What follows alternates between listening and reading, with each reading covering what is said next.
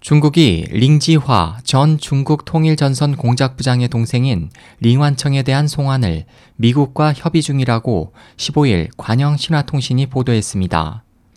보도는 이날 류젠차오 중국 국가예방부패국 부국장의 기자회견 발언을 인용해 당국은 현재 링완청 관련 사건을 수사 중이며 그의 송환에 대해 미국과 협의 중이라고 전했습니다.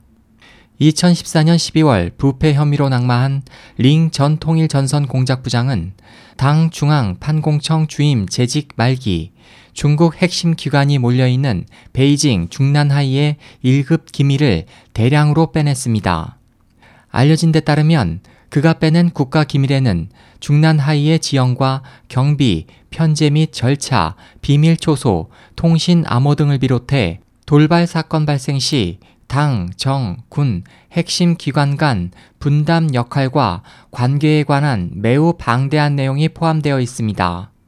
동생 링완청은 링 전 부장이 부패 혐의로 조사를 받던 중에 형이 빼낸 국가기밀 2,700여 건을 가지고 미국으로 달아났으며 미국 시민권을 획득해 현재 캘리포니아주 루미스에 거주하고 있습니다.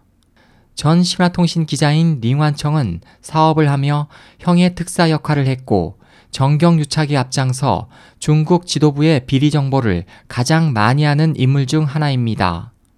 중국 당국의 여우 사냥으로 그간 미중 양국은 링완청의 송환 문제를 둘러싸고 갈등을 빚어왔습니다. SOH 희망지성 국제방송 홍승일이었습니다.